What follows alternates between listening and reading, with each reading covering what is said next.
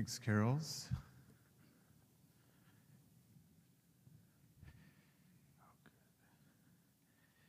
Well, we um, are in Advent, and there's a song that's been sung for almost maybe 200 Advents.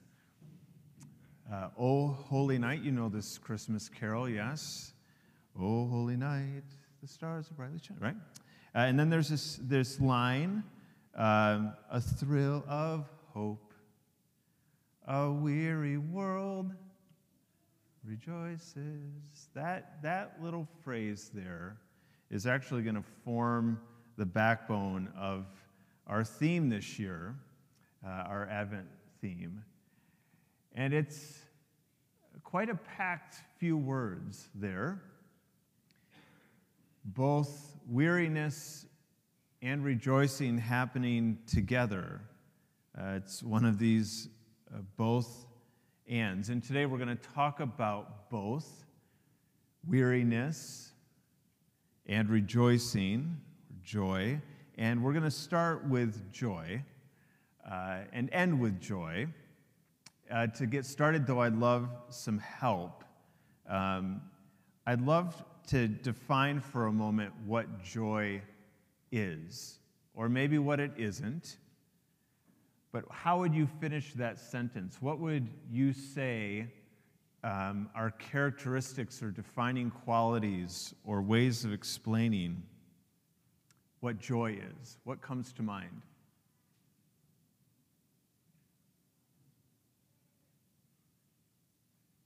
Just shout it out. A deep feeling. Mm. That's good. Yeah, Amy says happiness doesn't seem adequate. Yeah. And I think the distinction, drawing a distinction between the two is probably, I think, important. They are not the same. What else is joy? Gratitude in spite of circumstances. Yeah. So, joy being present no matter what's happening. We'll, we'll talk more about that. Yeah. What else would you say? JP, you got something?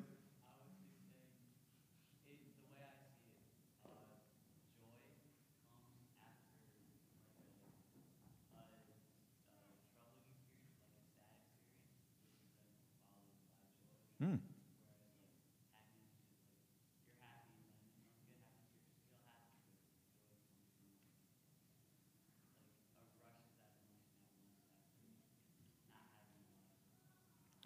Joy is a, a rush of emotion after not having joy or happiness. It can come again, as someone else was saying, when there is difficulty at the same time.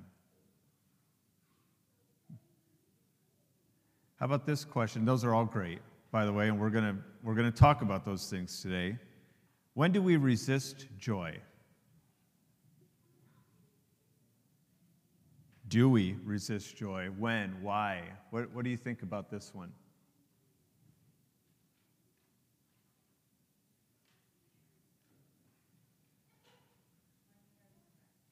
When you're stressed? Hmm. Yeah. It's too much to hold?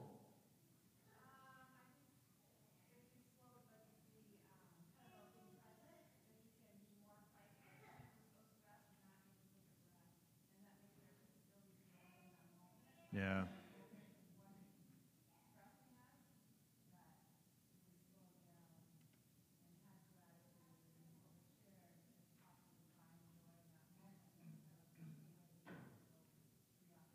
Mm. So, stress can uh, preoccupy us and, and keep us out of the moment. And, and you're suggesting that being in the moment is actually really important if we're to experience joy.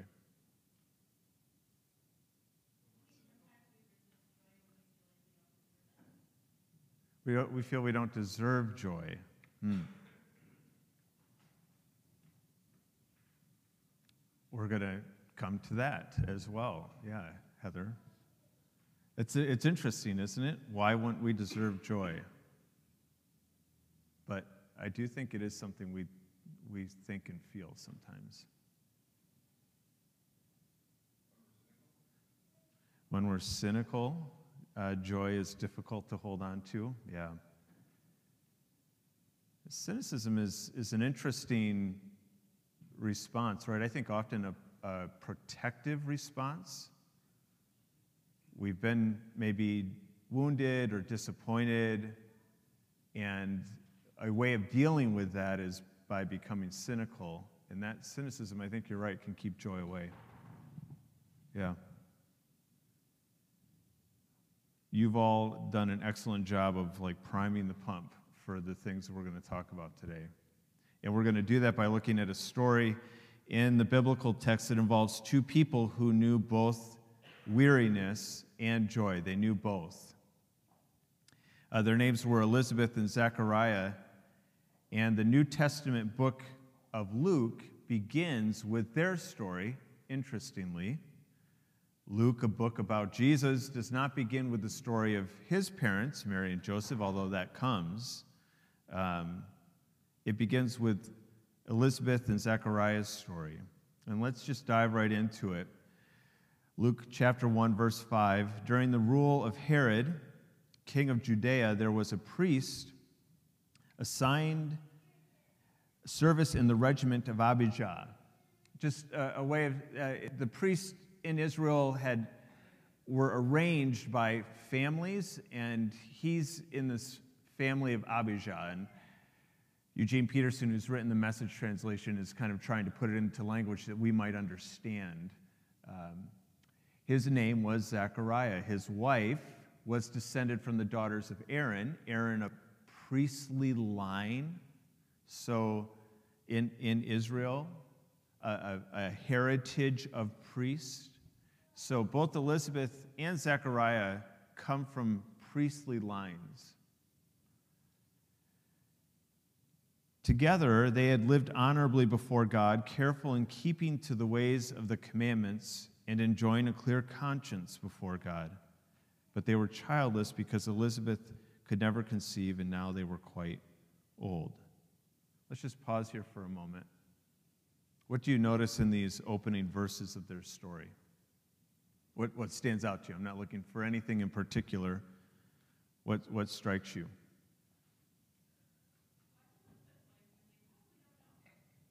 Is, yeah, why is Elizabeth blamed, you said. Yeah.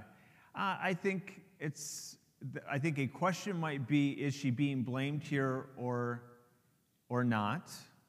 A lot of that's going to come down to how this, these few words are translated.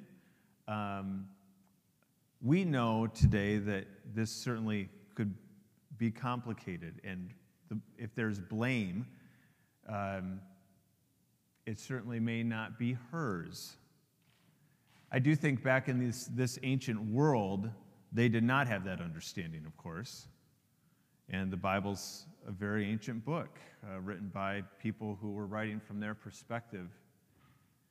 So I don't know. Um, I think Eugene Peterson here in his translation is trying to make it so that blame is neither on Elizabeth or Zechariah um, by saying that she could just simply not conceive. Other translations might not be quite so forgiving. I'm not sure. But if there is blame being put on her, Mel, it's probably because that would be the ancient understanding of things. Yep. What else do you notice?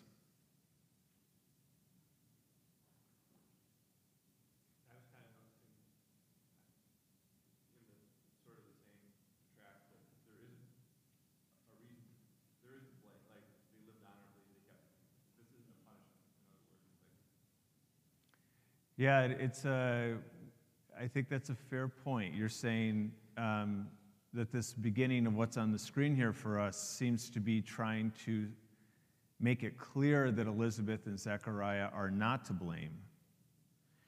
In the ancient understanding, there also would have been, for many, an assumption that if you could not have children, um, or if you were had some ailment of some type or some disease, it was connected to your, your blamefulness. You had done something wrong, you had sinned in some way.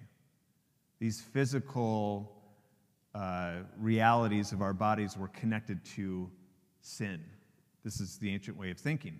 By the way, for some, it's still the way of thinking today, I think, unfortunately.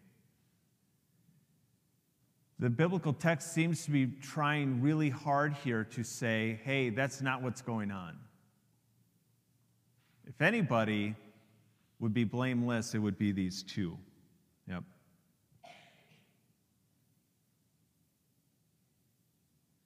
Anything else you notice?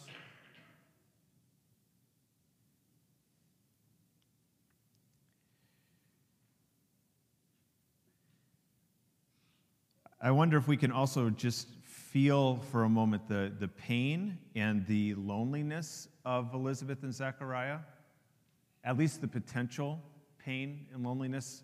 We're not told exactly, but we do know that a little bit later in the text, Elizabeth calls what she has experienced um, a disgrace, that, that she was feeling disgraced by society. Um, because again, this would have been common in the ancient world that if you were unable to bear a child, you would be seen as less, or you would again be seen as somewhat sinful, or there, there was a lot of shame connected to it. And I wonder what it would have been like for decades to have had this longing, this desire, this hope, and then to not have that hope realized, and then to feel lonely and on the outside. I mean, all of that emotion is potentially here in this story at the beginning in just the first couple of verses. Decades of longing and waiting. And I think we know what that's like, whether our story involves infertility or not. And I know some of ours does. But I think we all know what it is like to hope for something or to want something desperately or to be in search of something and to not find it or get it or have it. And so, this is the context when the story pivots in verse 8 and uh, is with Zechariah as he's on the job um, one day as a priest.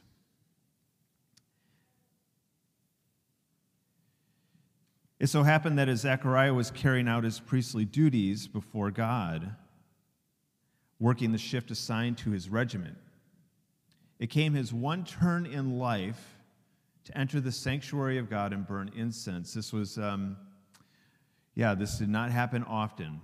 Zechariah has this really incredible privilege on this day to step into the most holy part, the most sacred part and to burn this incense. And the congregation was gathered and praying outside the temple at the hour of the incense offering. And unannounced, I like that word there. I think it's important. Unannounced, an angel of God appeared just to the right of the altar of incense. To me, one of the gifts of this story, and it's not going to be a major theme of our conversation today, but I just want to note it, one of the gifts of this story is that it can rekindle a belief that God sees us and knows the burden that we carry, and then meets us in our place of need. And sometimes, sometimes what we are longing for and hoping for and waiting for is actually what we receive, and other times it isn't. This is a story with, in a sense, with a sense in it, it has a happy ending to it.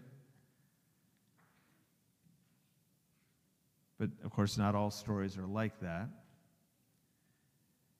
And yet, it does not change the reality that God sees us and knows us and meets us in our places of longing. So, Zechariah was paralyzed in fear, no surprise. But the angel reassured him Don't fear, Zechariah. Your prayer has been heard. Again, we are heard by God, seen by God, known by God. Elizabeth, your wife, will bear a son by you. You are to name him John. This is John the Baptist. That's the name we probably more commonly know. You're going to leap like a gazelle for joy. And not only you, many will delight in his birth. He'll achieve great stature with God. He'll drink neither wine nor beer. He'll be filled with the Holy Spirit from the moment he leaves his mother's womb.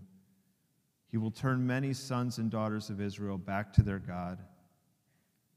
He will herald God's arrival in the style and strength of Elijah, soften the hearts of parents to children, and kindle devout understanding among hardened skeptics.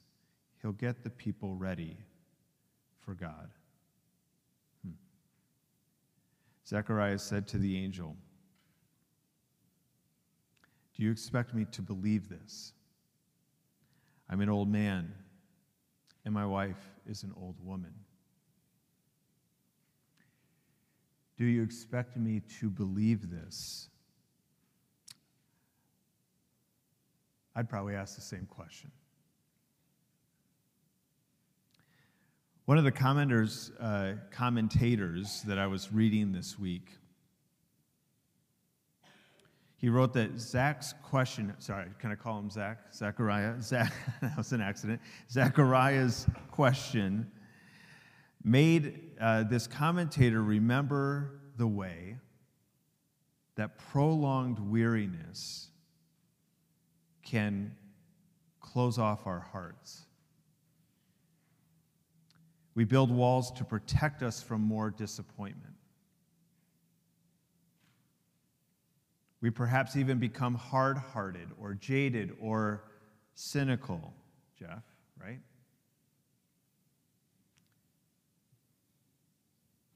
Weariness, as the word implies, wears us down. And we can reach a point where we stop looking for joy or we, we stop believing that joy is even possible. Have you been there before? I bet you probably have. We doubt that joy could ever come to us again, and then, without warning, as JP said, on the heels of pain and disappointment, it does come. But the angel said, I am Gabriel the sentinel of God. In other words, who do you think you're talking to? You know. I've been sent especially to bring you this glad news, but because you won't believe me, you'll be unable to say a word until the day of your son's birth. Every word I've spoken to you will come true on time, God's time. Interesting.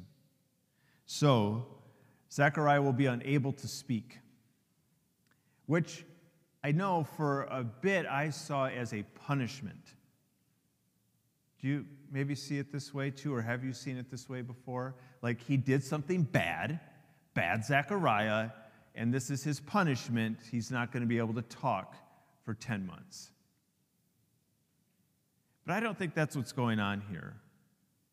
I think there's a couple of other things going on potentially. One is that Zechariah's whole world revolves around words. He's a priest, so he prays words all the time on behalf of the people. He leads people through rituals and festivals with words.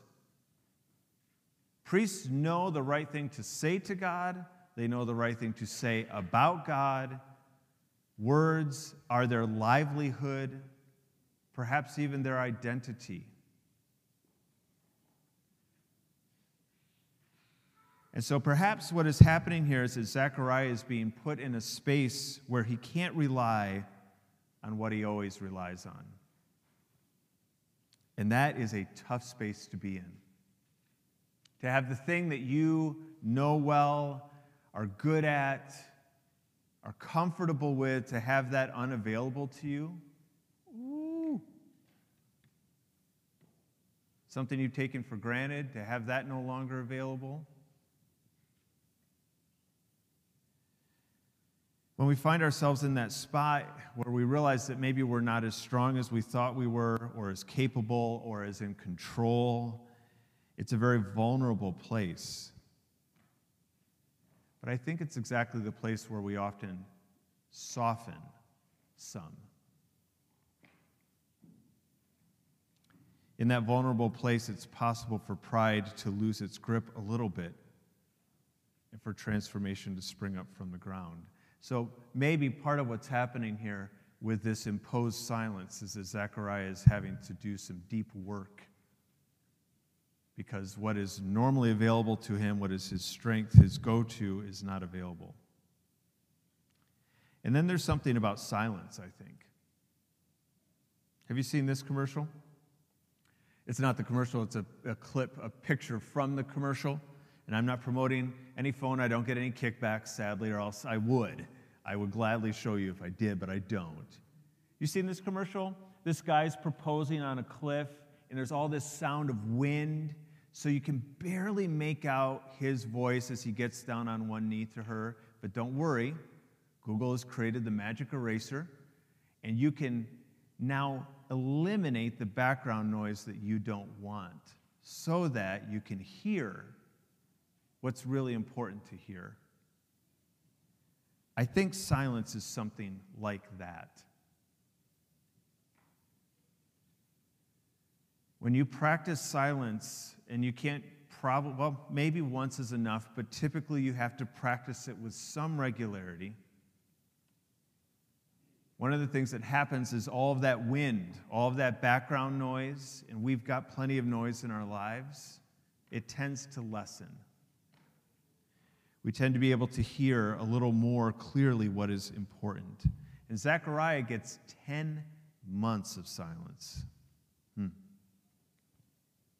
which might have felt like a punishment at times. I can imagine it, it would have. But I also wonder if he began to understand it as a gift. I'm getting a little ahead of the story, though, so let's go back. Meanwhile, the congregation waiting for Zechariah was getting restless. I love this. You know, everyone's outside. They know how long it normally takes for this whole incense thing, and he's been in there a long time. We've got places to go. The pot roast is in the crock pot. You know, let's get this thing, let's get this thing rolling. And they're wondering what's keeping him so long. When he came out and couldn't speak, they knew he had seen a vision. He, couldn't, he continued speechless and had to use sign language with the people. When the course of his priestly assignment was completed, he went back home. It wasn't long before his wife Elizabeth conceived. She went off by herself for five months, relishing her pregnancy. So, this, this is how God acts to remedy my unfortunate condition, she said. So, most of the story has been about Zechariah and his day at work. And then he leaves when his shift is over. He goes home, and with Elizabeth, now we have this inbreaking of joy.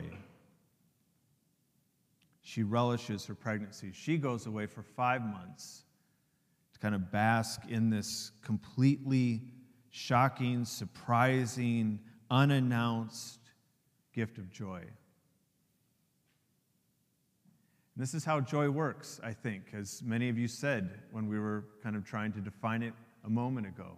Joy shows up unannounced, unexpectedly, uninvited, when we would not expect it or think it would be there. It shows up with other emotions, it shows up in the midst of every circumstance, good and bad. This is the nature of joy. This week I was listening to a podcast uh, with Kate Bowler. She's a professor at Duke, and Miroslav Volf. He's a professor at Yale. Two very smarty pants people, but they're also very down to earth people. They were talking about joy, and this is a longer quote from that podcast. This is Volf uh, talking here. Joy is an emotion about something in our lives. Some of you said that. And there can be many things, often conflicting things in our lives. I can rejoice in my child, but can be miserable because my friend is undergoing cancer treatment or something like that, right? And both can be true. Even when I'm at the funeral, I could be profoundly sad for the loss, but also joyous for that person having lived such a rich life or having impacted me or others with his life. So there is a sense in which I can rejoice and I can mourn, I can empathize, and I can still rejoice. And these two things live together. I just think it's quite common for us to believe that joy can only exist when conditions are perfect. We tell ourselves that if we get our lives just right, then we'll unlock joy. If we, I don't know, follow the latest health fad or parent our kids perfectly or climb the ladder to a certain height, then we'll have joy. Or if we just try hard enough or believe hard enough, we have this sense that we can manufacture joy. Or we can choose it. Just choose joy. Have you heard that expression? Choose joy. Hmm.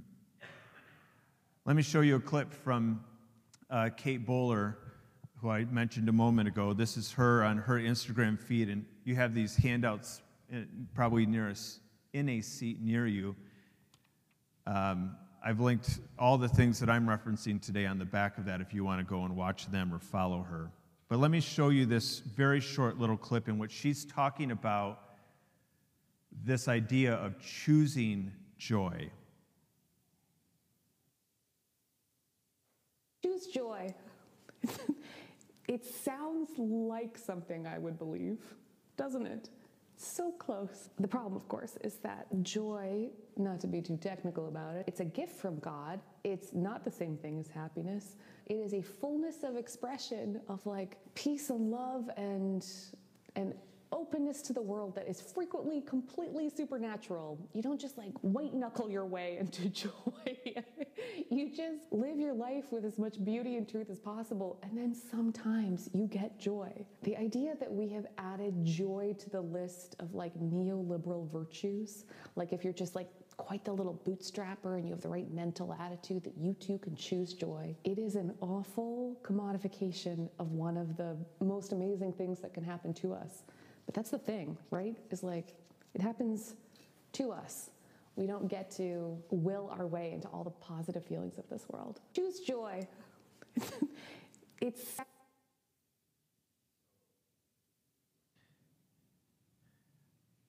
We don't get to will our way into all of the positive emotions of the world. But we think we can. Just be a good little bootstrapper. And if anyone was a good little bootstrapper, it was Zach and Elizabeth, as we were saying. That's what verse 5 is trying to make very clear, right? Clear conscience, done all the righteous things, followed all of the commandments. These are two upstanding people from like the most pure, holy, pious lineages possible and yet they can't manufacture joy. Because joy is an emotion, and emotions are not choices. They come upon us without our planning or choosing. So maybe the question is not how do I create more joy in my life? Maybe the question is how do I remain open and ready to receive joy when it arrives?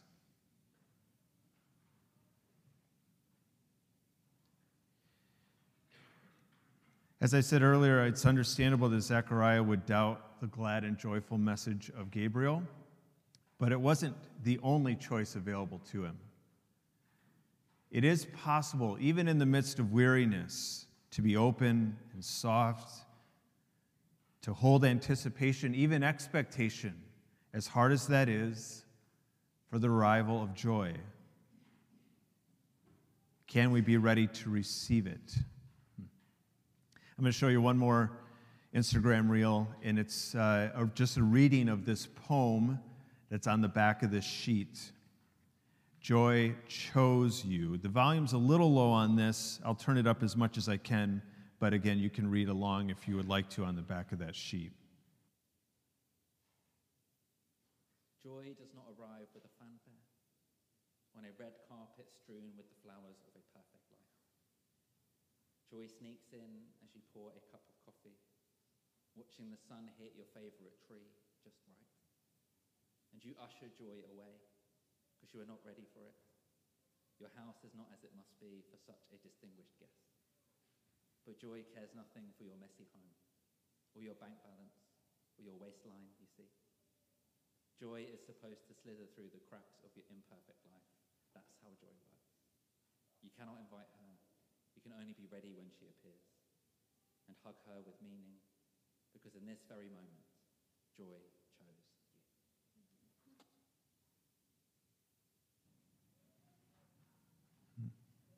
We tell ourselves that if our home gets picked up enough, or our bank account becomes high enough, or our waistline small enough, then we'll deserve joy, as Heather was saying earlier.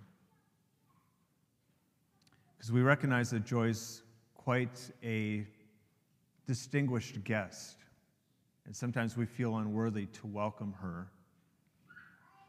But this is the way that joy works showing up, unexpected, uninvited, slithering through the cracks of your imperfect life, showing up when you are tired, showing up when you are weary. And our invitation is to hug joy with meaning when she does arrive. Hmm.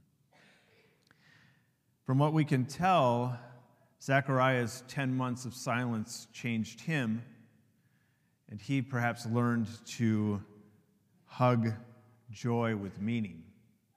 Look at these verses that we get to later in the text.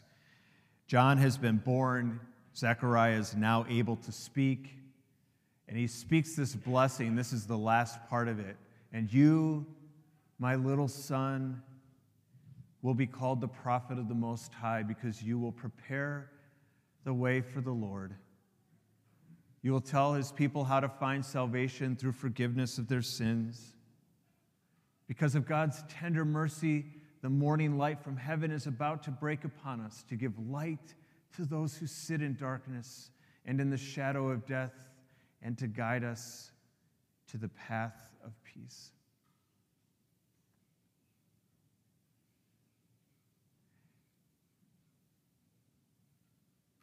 This is someone who was maybe a bit cynical or doubtful. And after some time alone in the quiet, has been changed. His heart has been transformed.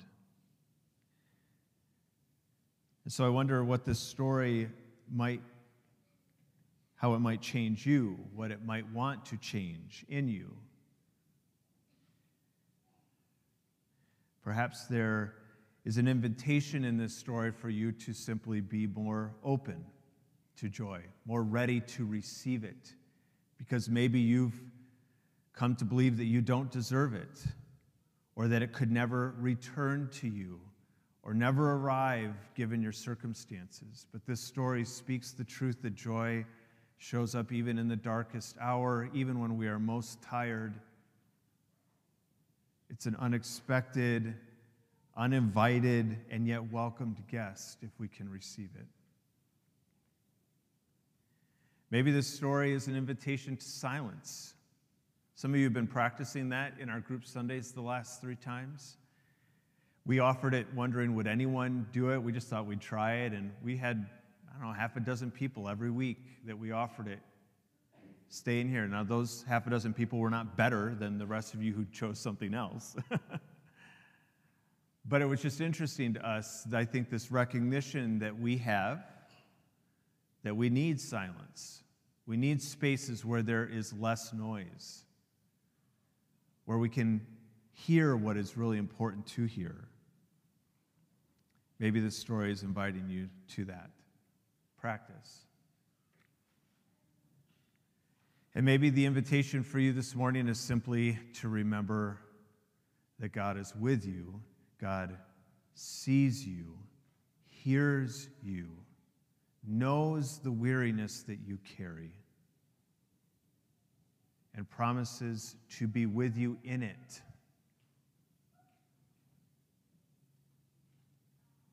Maybe that's the invitation for you this morning.